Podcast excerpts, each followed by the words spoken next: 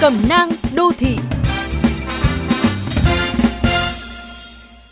Các bạn thân mến, ngay đầu tháng 10 bắt đầu bằng niềm vui của người dân Sài Thành từ những điều rất đỗi bình dị nhưng đã thiếu vắng từ lâu kể từ khi Covid ồ ạt tấn công. Người bán được vồn vã chào hỏi khách quen, người mua được tự tay chọn lựa mớ rau, con cá tươi ngon ở chợ. Những bí bức, những khắc khoải mong chờ dồn nén hơn 4 tháng qua đang từng bước được giải tỏa, tháo gỡ. Với việc thành phố Hồ Chí Minh bắt đầu mở cửa theo lộ trình kể từ hôm nay.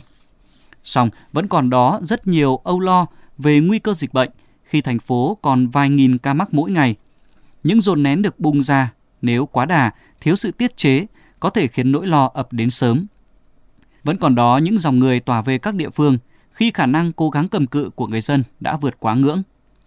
Mà giải pháp test nhanh tại chỗ chưa có gì đảm bảo để ngăn mầm bệnh không lây lan đến quê hương nơi họ sẽ trở về. Và chưa kể, sự trở lại của dòng lao động từ các nơi về thành phố khi nhà máy mở cửa cũng là cả vấn đề cần tính toán. Mở cửa để giã đông và làm sống lại các hoạt động kinh tế xã hội sau thời gian đóng băng mọi hoạt động. Quyết định đó xuất phát từ đòi hỏi của chính người dân, doanh nghiệp. Song, mở thế nào để an toàn thì ngoài tính toán của cơ quan chức năng còn phụ thuộc rất lớn vào sự kiểm soát của chính mỗi người trong hoạt động sống thường ngày, từ đi lại, làm việc, buôn bán, kinh doanh. Những cái giá phải trả trong đợt dịch vừa qua có lẽ đã quá đủ để người dân không vội xả hơi, vội tham gia những giao dịch có nguy cơ rủi ro cao.